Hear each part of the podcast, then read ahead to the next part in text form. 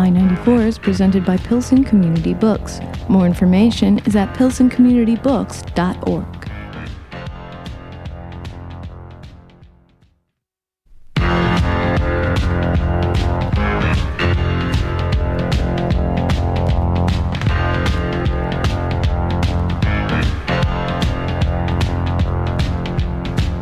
I 94 on Lumpen Radio.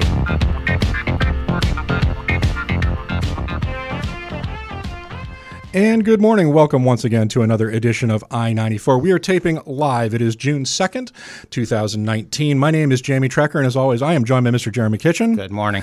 Mr. Michael Sack remains on paternity leave, but he will be missed. Best of luck to him and Alyssa. Today, we are joined by the author of The Wild Bunch. It is a new book out from Bloomsbury. W.K. Stratton, he goes by Kip. Kip, thanks so much for joining us today. Oh, well, thanks so much for having me. We really, really appreciate it. So, this is a new book. It is a nonfiction book. It is about the making of the film The Wild Bunch. If you're not familiar with that film, uh, it's coming up on, is it 50 years old? It, has been out for quite a while. 60 years. right? 60 No, years. no, 50 years old this month. 50 Oh, years old this month. Wow. In in uh, in June 1969. Wow. Okay. So it's it's aging up there with us. Uh, it's it's getting up there. Sam Peckinpah, the director. It's a it's a well known Western film, and uh, obviously you've devoted a lot of work uh, and other nonfiction stories to to sports. You had a career at Sports Illustrated, if I remember. Is that correct, Kip? Well, I, I was a freelancer, but yes, I did. That was my first magazine work. Was uh, doing some pieces for Sports Illustrated Okay. Uh, that was back in the 80s and 90s, wasn't it? Back in the 80s into the early 90s. Yes. Okay. Yeah, because I worked over at Inside Sports. I remember your byline over there. So. Oh, so I was one of the hated ones, I guess. well, I, we didn't hate you. We envied you. Trust me. If you saw the offices of Inside Sports here in Evanston, Illinois, you would have known that we had a lot to be envious about. Uh, but, but but moving on from that, you, you've had a long career writing nonfiction, and particularly about uh, action. Uh, looking at your your biography here, but what attracted you, other than your your obvious love for the film, what attracted you to this story in particular to write this book about it? Well, you know, there there had been, uh, I think, something like three dozen books published about Sam Peckinpah before I started this project, and uh, you know, I, I was very much taken by his art and his filmmaking, and I just had a gut feeling that sometimes you get when you've been in journalism and and so forth that there was still a story to be told about Sam Peckinpah and and his work that hadn't been told.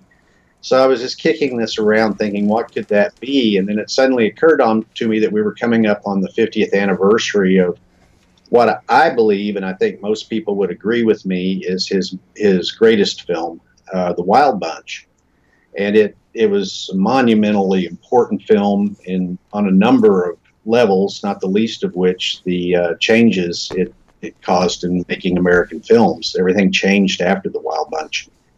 So I, uh, I, I started poking around and I realized the story of the making of it hadn't been told in full, particularly um, the the contributions of the initial screenwriter Walon Green, who who did very important work in, in creating this story. And then I, I realized that uh, most of the Mexicans and Mexican Americans who had worked on this film and made major contributions to it had never been interviewed by anyone about this this movie. So I started uh, started doing that, and I realized there was a story that hadn't been told yet in full. So that that's really how the book took off is from that realization. We t- you talk about uh, some parallels to to Vietnam and, and people that are kind of stuck in the past with with the theme of the movie. Obviously, you know these guys were uh, times were changing, and, and I couldn't help but think as as I was reading the book, there's a lot of parallels not only to Vietnam but what we're going through in America right now. Oh, I totally, totally agree. Uh, the years it was filmed in 1968. Now that was the uh, you know a year when the the Vietnam War and America's involvement was really kind of at a climax. That was the year of major political assassinations: Martin Luther King, um, Robert Kennedy. It was the year of the riots in Chicago around the Democratic National Convention. plus worldwide. There, it was the the year of the student uprisings in uh, in Paris, and that was the year that the Soviets involved and in, invaded Czechoslovakia to put down uh, a freedom movement there. And it was also a year when in Mexico, which was hosting the Olympics, um, the president of Mexico didn't want Mexico to be embarrassed by political dissent during the, the Olympics. So there were about 200 people who simply disappeared from the country and have never been heard of since. Um, a political activist that that happened just in Mexico. So there was 1968 was really a year of, of significant turmoil. And uh, you know, the author Joan Didion uh, went back to a William Butler Yeats poem and picked out the line, "The sinner cannot hold," and you know, this beast slouching toward Bethlehem. It kind of seemed that way in America at the time. 1969 wasn't, you know, much better. We had Altamont, we had uh, the Manson killings, and, and that sort of thing. So it was really a very violent time in America history, and one in which the old order didn't seem like it was going to last. And certainly, as you say, here we are in the uh, the late 20 teens, and it's it has kind of a similar feel to it as well. Uh, it's it seems like maybe the center can't hold here uh, right now. So uh, I, I, think you're you're absolutely right in that observation that we can look at what went on in the, the Wild Bunch and see some kind of allegorical things that, that affect our times right now. Yeah, that's an interesting point. I, I do want to go back to the situation in Mexico, but to expand on that point, you know, it's interesting. We have a a real uh, issue in America right now with uh, mass killings. Obviously, another in Virginia Beach this weekend as we as we tape this show. Um, during the 1960s, as most people are aware, the Vietnam War was going on, and the body counts in that were were tremendous. Uh, not necessarily unprecedented, but certainly the first televised war where uh, these body counts were being uh, distributed nationwide to a very shocked America. We, of course, are in a situation of perpetual war. We've been at war in the Middle East for a, a long time. Uh, without people necessarily fully realizing our, our, the depths of our involvement. Jeremy, of course, is a, is a former uh, Army gunner. He served in it was the first uh, Gulf War effort, if I'm correct. Um, the parallels are very interesting, and I wonder. And, and, the reason I'm kind of elucidating on this is because I'm wondering if, in today's age, a, a, story such as The Wild Bunch could be shot. We we are in a golden age of television. I would say we're not so much in a golden age of cinema. And this seems like such an iconoclastic film, uh, subverting a genre at the time that I'm not necessarily sure uh, a major studio would take a chance on it. Well, you know, actually, Warner Brothers is doing a remake of The Wild Bunch. Oh no! uh, and you're, you're, are you ready for this? Mel Gibson is directing, writing, and starring in it. Oh no! It should go into production next year.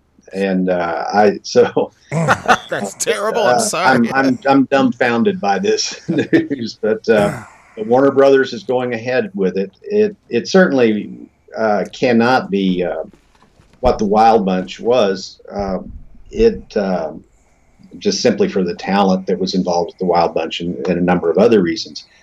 I uh, I don't think that it it is the time to do a remake of the Wild Bunch.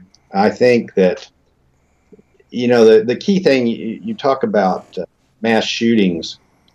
Uh, Sam Peckinpah, who was a troubled man, as as most people who know a little bit about him are, are well aware, uh, who was not without his own internal violence, but he was also uh, appalled by the violence he saw in America and in the world. He had come in at the end of World War II into China while the, the revolution was going on between the supporters of Mao and supporters of Chiang Kai shek as a U.S. Marine observer. And he saw some really terrible things like, like beheadings and uh, are we okay? Okay. Everything's great. Okay. Uh, he saw like beheadings in public squares and and prisoners tortured. Um, just just horrible things, including prisoners who were Maoist uh, prisoners who were dragged behind cars as a form of torture, which then you know is a very important sequence in the Wild Bunch later on. Uh, but he was appalled, and he was appalled by the political assassinations and the general violence in the United States in the late 1960s. So he went on the record as saying that he wanted to show violence in a realistic sort of way with real blood and real anguish and real death is dirty. And he, he set out to do that in The Wild Bunch. And he would say later in a BBC interview that he was hoping that if people saw this on the screen, they would go through this kind of cathartic sort of thing and then maybe move forward in life saying, This is unacceptable. We can't do this anymore. And I, uh, and that's, that's, you, you, that, I can understand that read very well when I watch The Wild Bunch now. I think with a remake with somebody like uh, Mel Gibson making the picture, that there will be a lot of violence in it, but it'll be violence without a, an intent behind it. You know, it's not any kind of statement of saying we can't do this anymore. We have to stop. Now, Peckinpah, there was a real irony there. He realized five years later when he did this interview that he'd failed in what he was attempting to do, and he'd sort of inadvertently created a kind of pornography of violence that moved into American movies in the 1970s. Uh, he, it's uh, it's always interesting to me about uh, America and censorship. Americans were so squeamish about showing anything sexual in movies, uh, and to a certain extent, that's still true. But it was fine in the 1970s to show a lot of blood, a lot of really bad things. So that you had the whole splatter film thing come along, and and uh, a lot of that goes back to the Wild Bunch because of the barriers Peck and Peckinpah broke down with the intent of accomplishing something completely different. So I, I have a feeling that the, the the next Wild Bunch that will come along will just continue kind of in that tradition of pornography of violence that's been in movies ever since. That's interesting. We have a clip yep. actually from your book that's going to be coming up in a second that discusses that. Uh, but we're going to get to that in a second.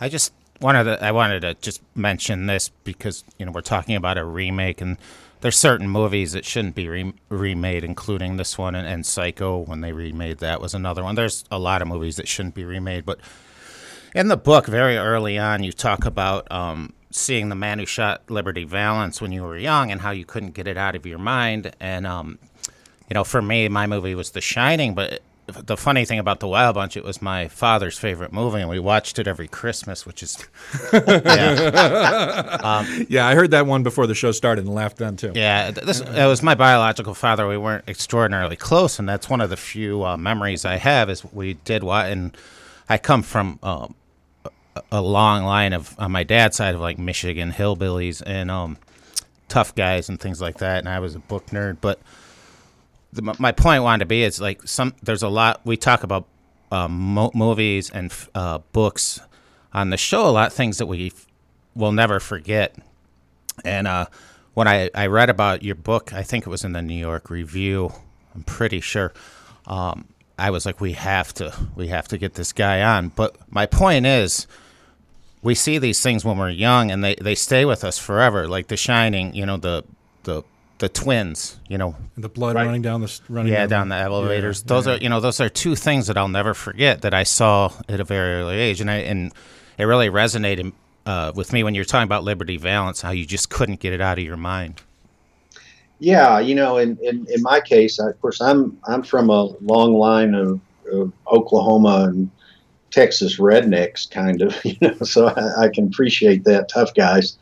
Uh, you know, the thing about Man Shot Liberty Valance, I think that was the first time I was ever exposed to art as I look back on that. And I was kind of an inquisitive little kid and, and wondered a lot about that. And I think that that's true that, uh, you know, a picture like Kubrick, you know, directed The Shining, there's, it's obviously taking an artistic approach to what you're doing.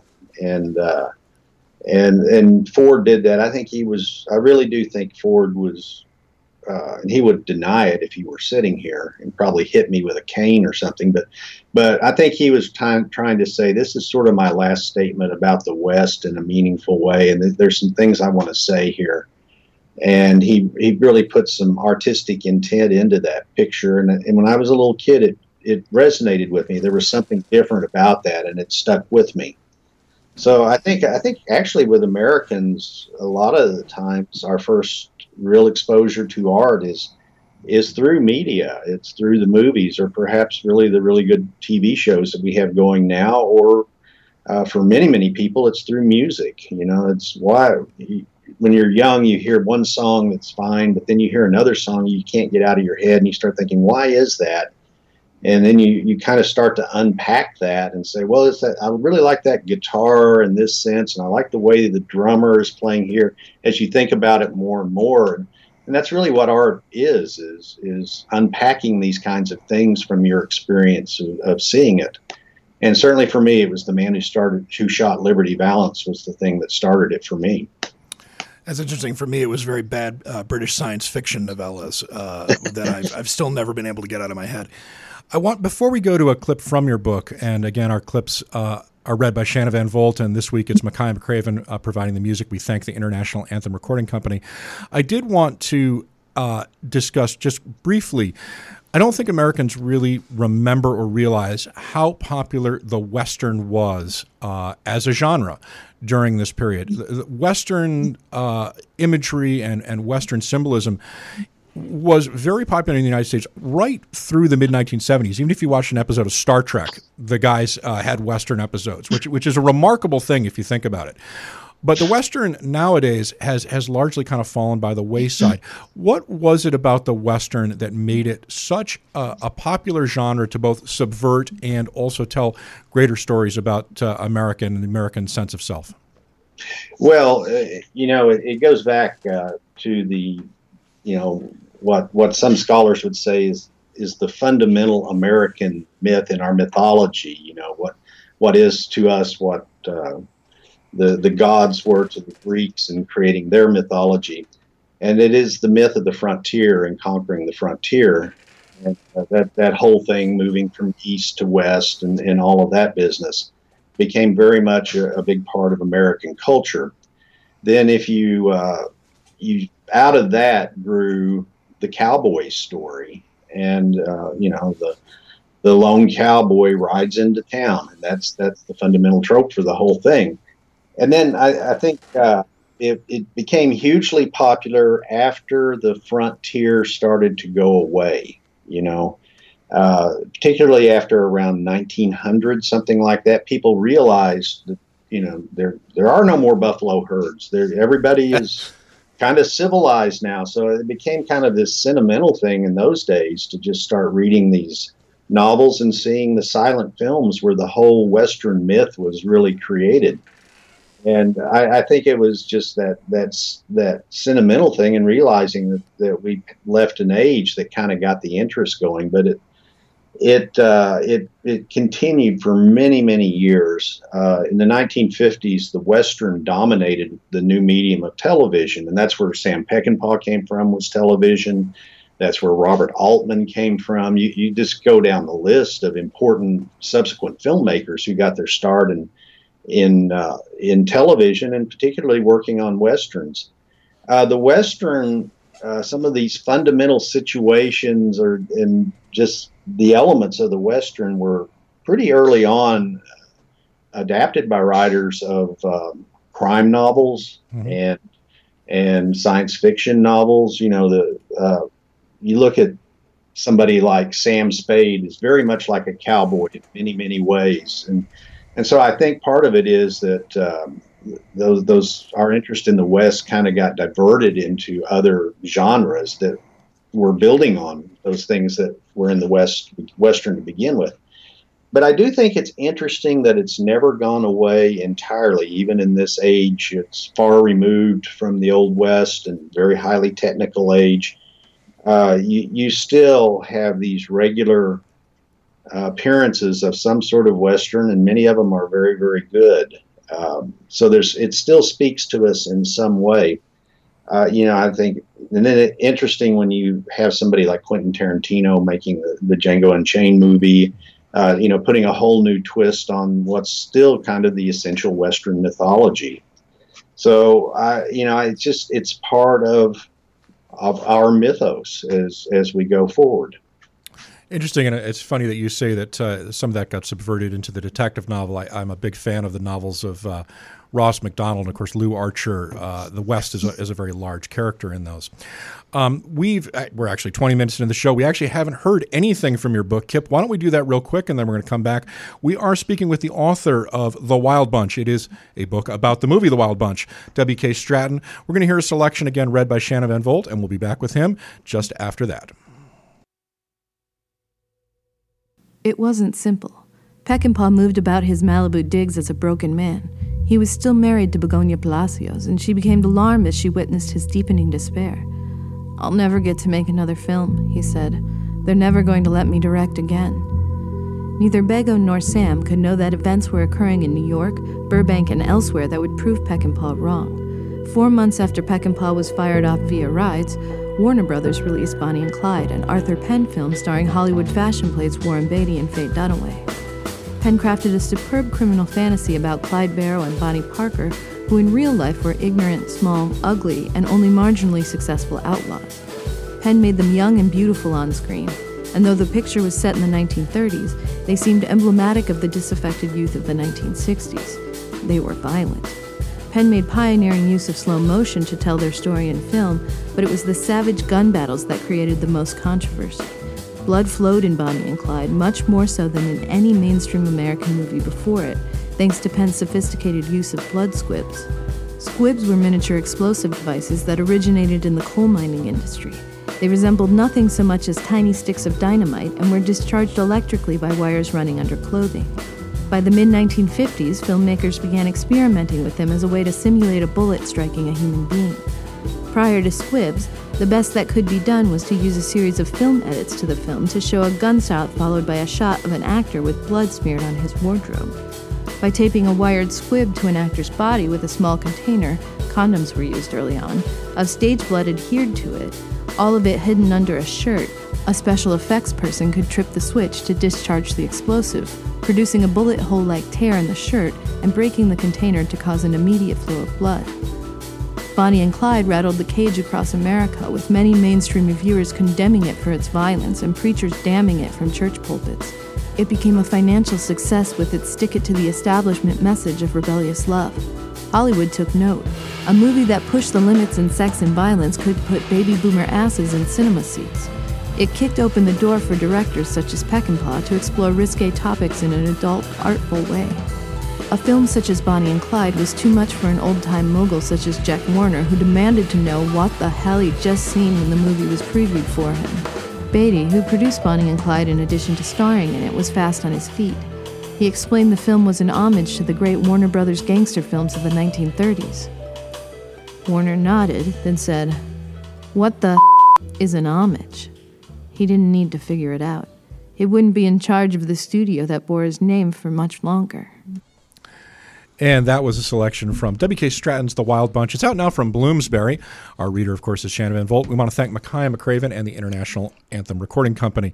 That is kind of getting back, uh, Kip, to something you said uh, just before we went to that break about how Peckinpah felt unfortunately he had contributed to the pornography of violence. Some of that was technological. As we heard in that segment, one of the things that allowed him to do that was a new technique of special effects. Previously, uh, people that had been shot in films, uh, you, you could not make a realistic uh, blood spatter or a realistic sense of somebody actually being hit by a bullet. And The Wild Bunch was one of the very first films that changed that. Um, it's it's strange because in terms of movie special effects, that's probably one of the great legacies of this film, and that is not at all what Mr. Peckinpah intended.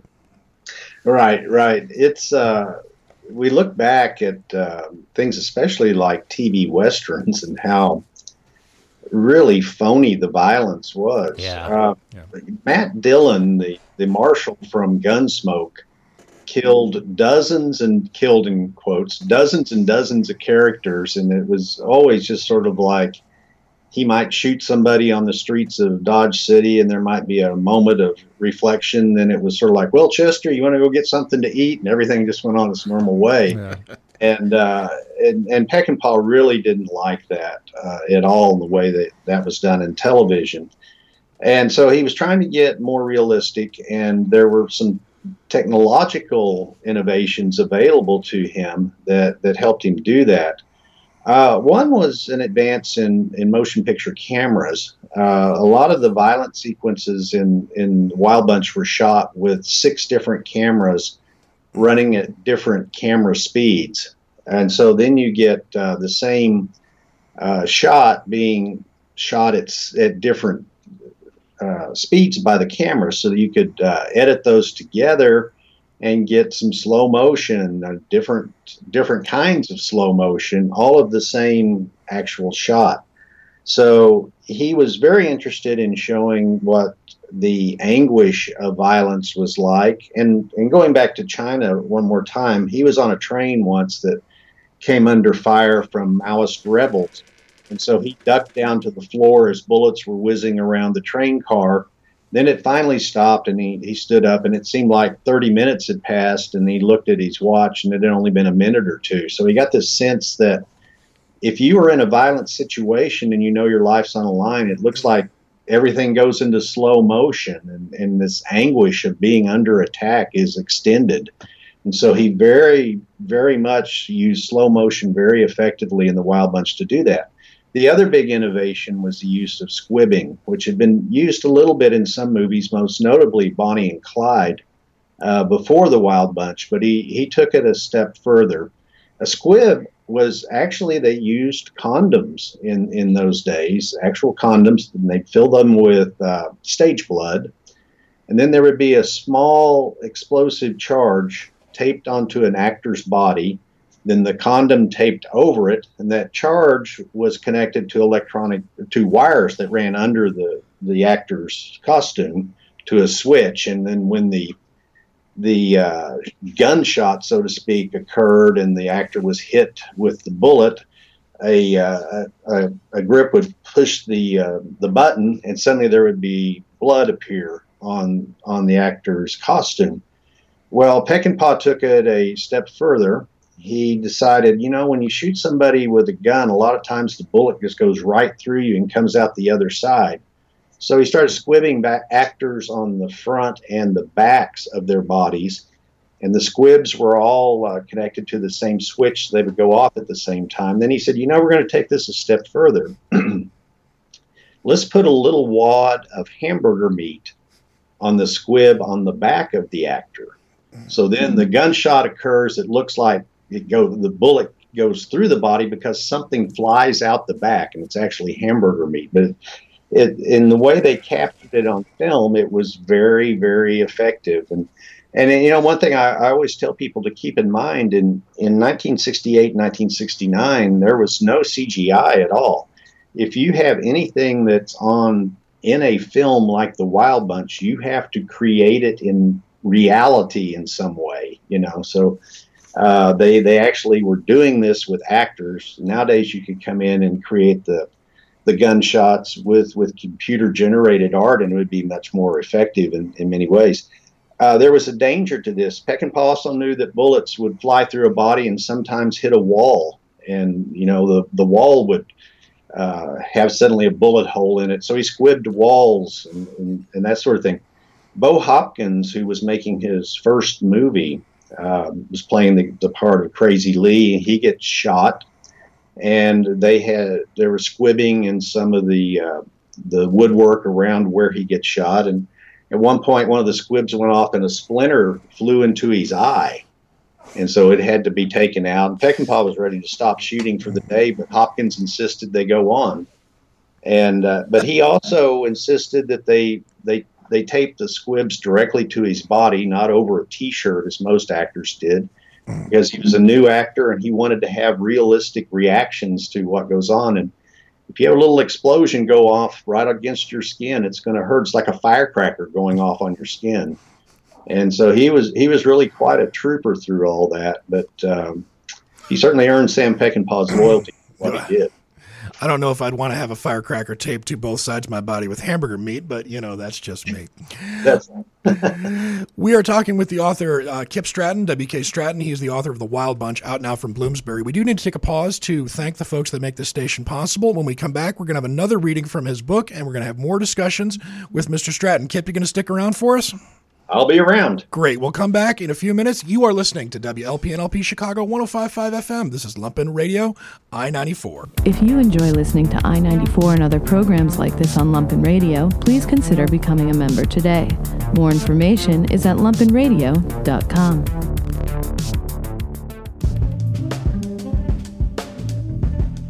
The Wild Bunch cast and crew settled into Mexico just days before the assassination of Martin Luther King Jr. in Memphis on April 4, 1968, which unleashed social unrest the likes of which had not occurred in the United States for more than 100 years. Rioting broke out from coast to coast, with more than 100 cities suffering violence, looting, and burning. Particularly great destruction hit Kansas City, Baltimore, Washington, D.C., and Chicago, where arson fires blazed out of control on the west side. Responding to calls for help from Mayor Richard Daley, more than 3,000 Illinois National Guard troops, supported by U.S. Army troops, began patrolling the city. The soldiers took sniper fire from burned out buildings.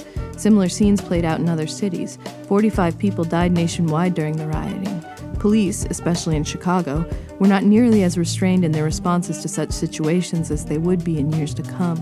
They could swing nightsticks and blackjacks freely and fire off tear gas, and Daley authorized them to, quote, shoot to kill any arsonist or anyone with a Molotov cocktail in his hand, and to shoot to maim or cripple anyone looting any stores in our city. End quote.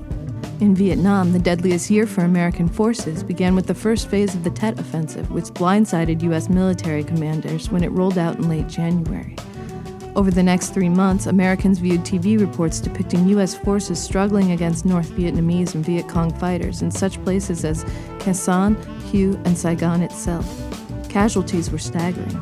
A month and a half before King's assassination, nearly 550 American troops died in Vietnam in just one week, with 2,500 wounded. Just three weeks before King's death, Lyndon Johnson came close to losing the New Hampshire Democrat Party primary. Robert Ryan, who played Deke Thornton, leader of the bounty hunters in the Wild Bunch, had celebrated the news that his candidate, Eugene McCarthy, scored 42% of the vote to Johnson's 49%. Four days later, Senator Robert F. Kennedy renounced his support of Johnson, clearly indicating that he was planning to make a run for the nomination himself. Then, on March 31, 1968, Johnson shocked the nation when he announced that he was withdrawing from the election. Kennedy began firing up his political machine, much to the chagrin of McCarthy supporters such as Ryan.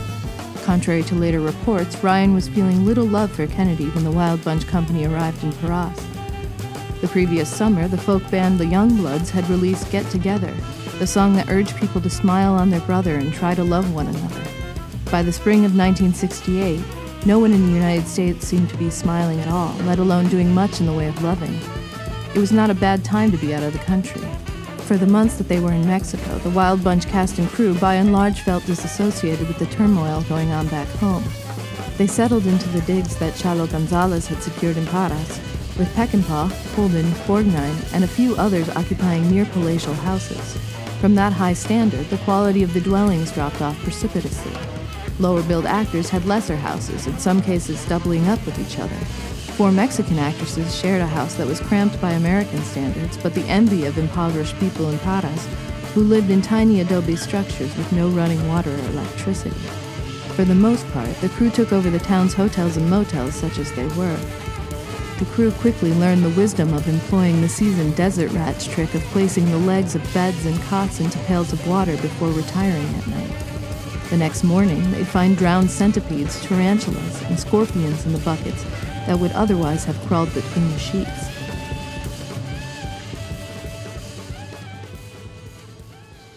You are listening to WLPNLP Chicago 1055 FM. This is Lumpen Radio. It's I 94. So, Kip, before we go any further, you know, we were talking a little bit about the Mexican uh, nationals and the Mexican Americans that were in the film. Can you tell our uh, listeners and, and, explain to Jamie and I the uh, significance of the Mex- Mexican Revolution and the tie-ins with the Wild Bunch? Well, the uh, the story of the Wild Bunch has a really interesting genesis. Um, uh, Walon Green uh, was grew up in Los Angeles. His his stepfather was in the movie business, and so he, he kind of grew up around the business. But starting as when he was a teenager, he started making trips to Mexico, and he just fell in love with the country. Became completely he was actually trilingual. He was uh, fluent in German as well, but he certainly spoke Spanish very well and ended up deciding to go to college in Mexico City. And uh, while he was there, and this is just a fascinating thing I discovered about about the Wild Bunch. Um, he had a friend who was the son of a general who fought in the Mexican Revolution on the, the side of Obregon. And uh, and Walon met the dad, who you know this was 40 years later at that point. But the dad was, uh, whose last name was Rio Ortuche, was very, very uh, full of memories of the Mexican Revolution and was articulate in expressing it. And so he started just unloading all of this stuff onto Walon Green, who, who readily absorbed it. And then after he graduated from college, he was hired by a swimming pool company and uh, that, that had clients in every state in Mexico. So he started traveling all around Mexico. And everywhere he went, he kept running into these old men who had fought in the Mexican Revolution, who had stories to tell. So he uh, he just absorbed this stuff, then came back to the United States and started working in television first. And then before he'd ever uh, written a screenplay, he ended up being hired on the cheap to uh, to create this screenplay called The Wild Bunch, and he uh, the the idea of this of this movie actually started with a stuntman named Roy Sickner, and Walon convinced Sickner that this should be set during the Mexican Revolution, and Sickner then agreed, and and Walon started creating these these characters, uh, and the the ones who were Mexican characters were certainly based on what he had learned about the revolution during his years in Mexico. So we step forward then again, and Sam Peckinpah had been hired to uh, uh, work on a picture that was eventually released as Villa Rides about Pancho Villa. He was himself a, a fan of Mexico. He'd gone there as a young man while he was a college student and then after that, every chance he got, he returned to Mexico because he loved the country and he loved the people. And he, he certainly wanted to do some work in Mexico, but he was given the opportunity to work on Villa Rides, which actually ended up being a pretty terrible movie. But uh, while he was working on the screenplay, he did a lot of research into the Mexican Revolution and Pancho Villa. So he had his own a box of information that he brought to this picture. And so you get uh, a lot more verisimilitude in, in the Wild Bunch uh, concerning the Mexican Revolution than you got in earlier pictures from, from the United States. Now, another thing that happened is that every there were many characters who were Mexicans in the Wild Bunch. The, the, the roles were. As it happened, everybody who was cast as a Mexican character was either Mexican or Mexican American, or in one case, Puerto Rican. In other words, there were Latinos filling every role.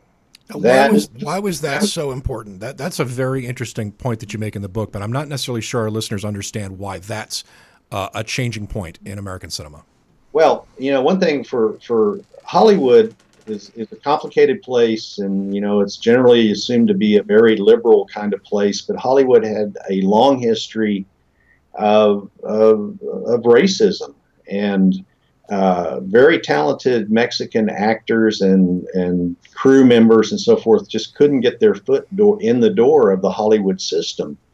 And so, if you had a Mexican character in a movie, you typically saw it was filled by some white guy. Uh, an example, um, there was the, uh, the, the picture. Um, um, ah, title of it just escaped me with Jack Palance playing a kind of Mexican warlord in during the Mexican Revolution. The Professionals is the name of the picture, okay. directed mm-hmm. Richard Brooks. Uh, you know, it's it's it's it's a fun movie to watch, very well executed, but Jack Palance as a Mexican. yeah. You know, it's just it's, this is crazy stuff, and and Hollywood just did that time and time again. Uh, uh, Tell them Willie Boy is here is a is a picture about an an American Indian from uh, southern far southern California, And who did they cast to play that part? Robert Blake. You know, Yeah. so they just kept doing this sort of thing. But in the Wild Bunch, uh, there was some thought of casting Robert Blake, in fact, as one of the the primary Mexican characters. But as it happened, it ended up with this all Latino cast playing Mexican characters, and that just didn't happen in in Hollywood before that. So this picture is really groundbreaking in that sense. Uh, the uh, the warlord in this picture, which is a bit of an offensive term to me, but it's often used by people, is uh, the the the uh, uh, General uh, played uh, is played by um, Fernando um, ah El Indio. We'll, we'll get back to that. Uh, uh, Emilio Fernandez. Um, he uh, was Mexico's greatest director during its its great film era of the 1940s and 50s. Did did many marvelous pictures that won awards in, in Europe and so forth. So he's a very important figure in Mexican cinema, making this important appearance in The Wild Bunch. Uh, there, there are a number of very talented actors who were big stars in Mexico who had never had a chance to work in American films. Uh, Alfonso Arau is one, uh, Jose Russek another, uh, uh, who got their chance in uh, in the Wild Bunch. So one thing you learn about Sam Peckinpah is that throughout his career, he was tirelessly trying to promote the talents of people in the Mexican film business in, in Hollywood. And in almost every instance, he was frustrated because Hollywood just didn't open that door. So it's it's it's a very interesting aspect of the Wild Bunch. Yeah, and of course, the Mexican film industry, I mean, we know a little more about it in Chicago just because we have an enormous Mexican diaspora here. Uh, we have possibly the largest population of Mexican Americans uh, anywhere in, in the United States, maybe outside of Houston at the moment. But um, the, the Mexican film industry uh, was enormous and uh, was as vital and viable as, as Hollywood was for us. And those pictures did cross the border. If you were living in Baja California, my, my father actually grew up there, uh, you would see many of these films in, in movie theaters there. So some of these characters and, and the people that were playing them were familiar to American audiences. So this is an interesting thing.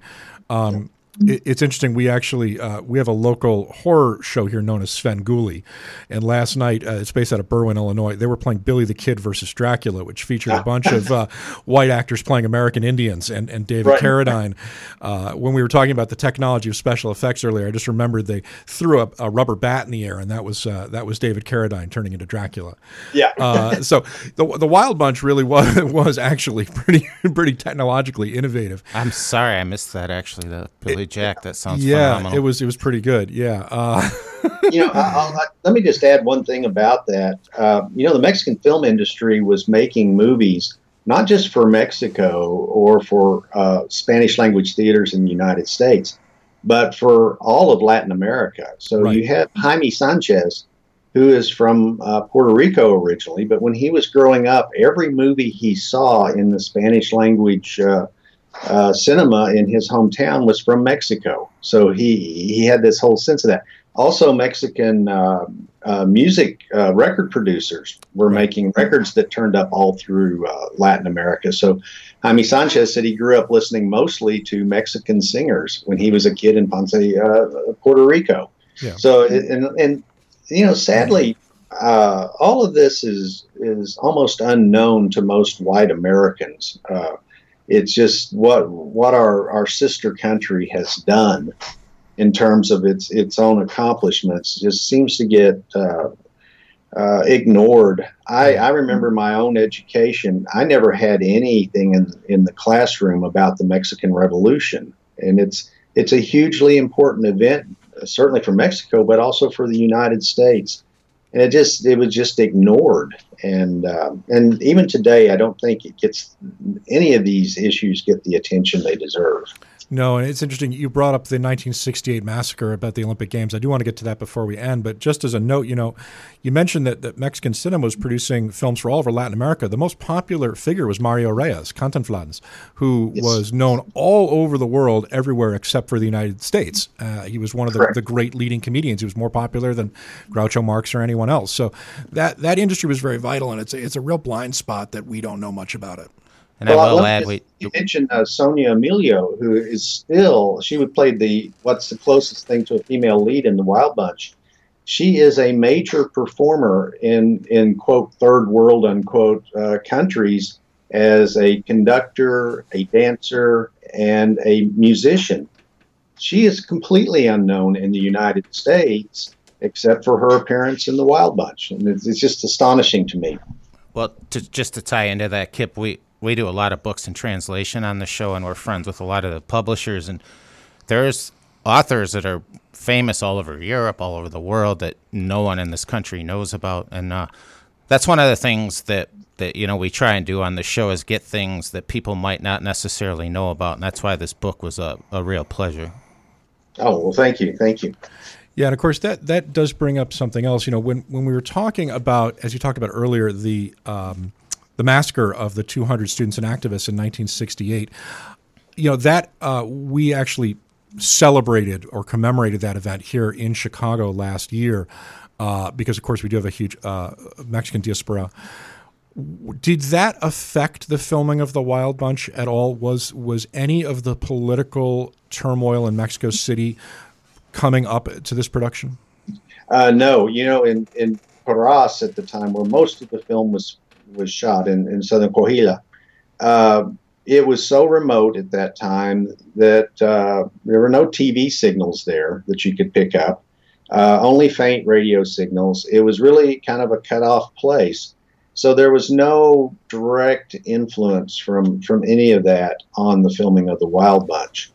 But certainly it was uh, an unsettled time in, in Mexico, as it was through much of the world at that point they were saying, or what you were saying in the book too, that the setting they they were going to do some uh, rehabilitation to the city. I think it was new water lines and things like that, and they waited uh, until after the the movie was shot. Correct? That, that's correct. Particularly the telephone and power lines. Um, oh yeah, that's what it was. Which which had been installed essentially at the time of the Mexican Revolution in the 1910s. Hmm, okay. Uh, uh, and so Warner Brothers paid the city fathers some money to well, just hold off on replacing those till after we get through, so they could have these kind of vintage uh, telephone poles with the glass insulators and all of those sorts of things that are would be long gone if they'd up, if they'd done that upgrade. Hmm, sounds like our water lines here in Chicago. uh, you know, uh, we, we're running out of time. This has been a real pleasure. We are speaking with, with Kip Stratton, W.K. Stratton professionally. He is the author of The Wild Bunch. It is out now from Bloomsbury. It is available at finer libraries and bookshops everywhere, but we do like to plug the library as well please visit your local library. I wanted to ask you before we wrap it up. You know, The Wild Bunch. Uh, I happened to rewatch it the other night. Uh, I don't watch it on Christmas as as Jeremy does, but uh, one of the things that struck me was some of the visual language that debuted in that film has been widely copied. And it, it, struck me, I hadn't seen the film for probably 20 years, and it struck me to remove that some parts of it felt very fresh and some parts of it felt very dated to me. And I realized that was because so much of that language has been taken into other productions. You talked about slowing down of time for bullets. You know, bullet time is used by the Wachowski sisters in all the Matrix movies. That's a direct cop from Sam Peckinpah and, and so forth. I wondered if you could speak a little bit Tarantino to Tarantino as well. Tarantino, yeah. obviously. I mean, you know, there's no Tarantino rips everybody off. But uh, can you talk a little bit about Peckinpah's legacy from this film in terms of what he brought to the cinema outside of technology and bloodshed? Well, uh, I think uh, for for one thing that that Peckinpah tried to do, he uh, he tried to to expand boundaries in cinema, and I think uh, a lot of the the people who followed Te- Peckinpah very much are into that. Uh, you know, what can we do to take it to the next step?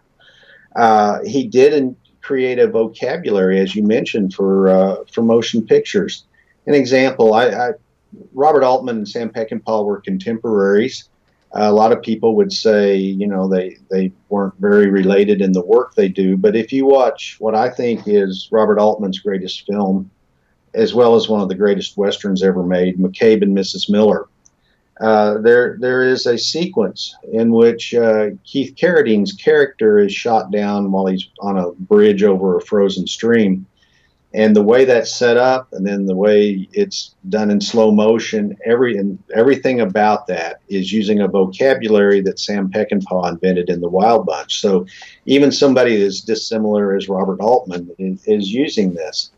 Uh, certainly the uh, the violence but i think the other thing uh, kathryn bigelow who directed the the hurt locker and won the academy award for it she was so taken by the editing in the Wild Bunch. There are 3,500 different cuts in that movie, and you never notice there are that many uh, edits in it, but there are. It's a record for a color film that stands to this day. Uh, she was so taken by what she thought of as gestalt uh, editing done by Lou Lombardo and, and, Robert Wolfe with Sam Peckinpah looking at every frame uh, that that encouraged her to become a film director and uh, and that you find just the way this picture is made, the editing, the way it's scored, uh, just, so much about it has inspired uh, generations afterwards, including you know people like Steven Spielberg and uh, and John Milius and George Lucas. George Lucas, after seeing it, came up to Milius and Spielberg and said, "I've just seen the best movie ever made." So that that's the level of inspiration the Wild Bunch has, has had on on generations of, of subsequent filmmakers. Well, we've been speaking today with the author Kip W.K. Stratton. You can find out more about him at wkstratton.com. That's S T R A T T O N. His new book is The Wild Bunch. It is the same name as the movie. It's out now from Bloomsbury. Kip, thanks so much for talking to us thanks, today. Kip. I, I haven't had a better hour to spend in a long time. This has been great. well, we may th- we may say you need to get out of the house a little more, Kip. You know, talking to a couple dirt bags in Chicago. Hey, we're going to leave everybody with a final reading from Kip's book. This is toward the end of the book. Once again, we do want to thank our reader uh, Shannon Van Volt, and we want to thank Makaya McCraven from the International Anthem Recording Company. We will see you in two weeks live from Pilsen Community Books with Owen Keenan. You've been listening to I ninety four. The fine cut of The Wild Bunch ran about two and a half hours when Warner Brothers Seven Arts previewed it in Kansas City at the Royal Theater on May 1, 1969.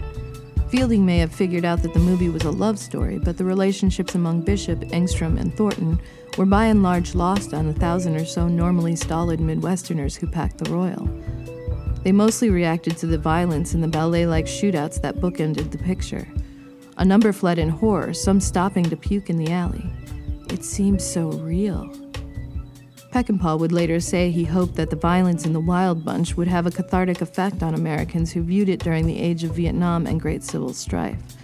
It certainly struck a nerve, but whether any moviegoers actually underwent catharsis that night was unclear.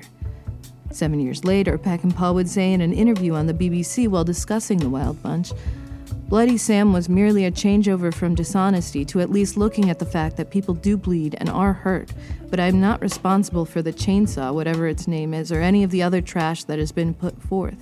I deal in violence in terms of very sad poetry.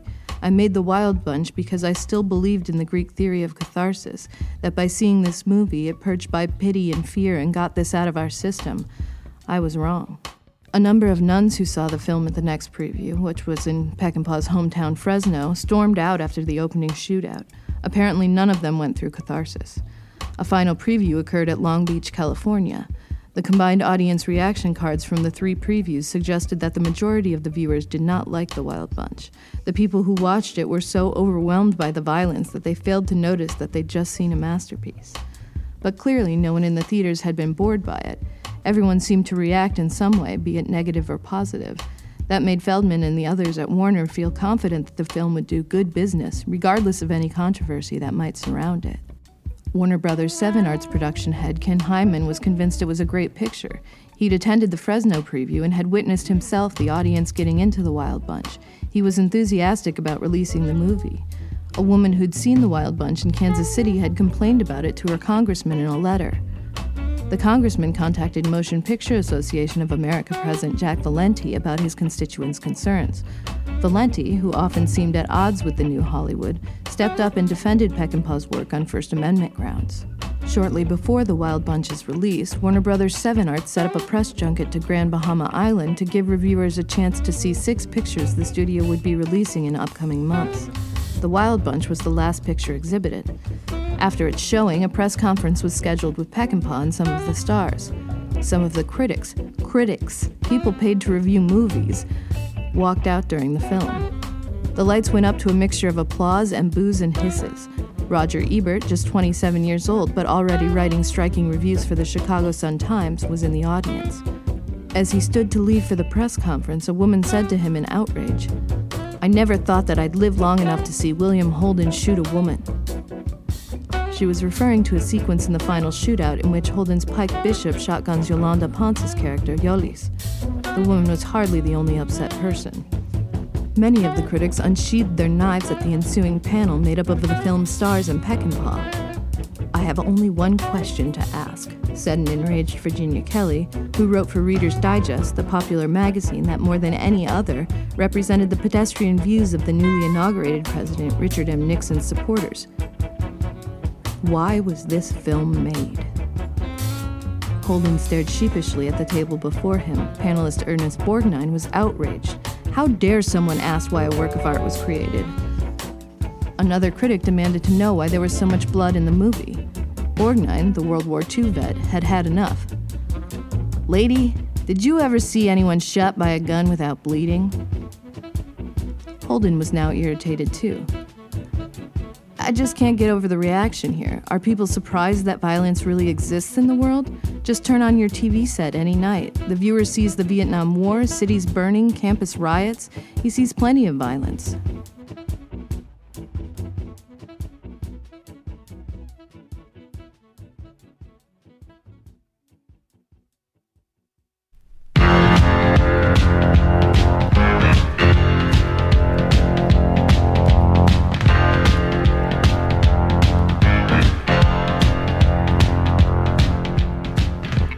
I-94 is Lumpen Radio's books and literature program, airing every Sunday at 11 a.m. Central. This episode featured W.K. Stratton, author of The Wild Bunch, out now from Bloomsbury. This episode originally aired on June 2nd, 2019. I-94 is a Lumpen Radio production, with readings by Shannon Van Volt, show intro and promo voiced by David Green, music by Laurie Johnson and Bill Bennett from the KPM archive. For more information on I 94 and for past episodes, visit EYE94.org. For more information on Lumpen Radio, visit lumpenradio.com.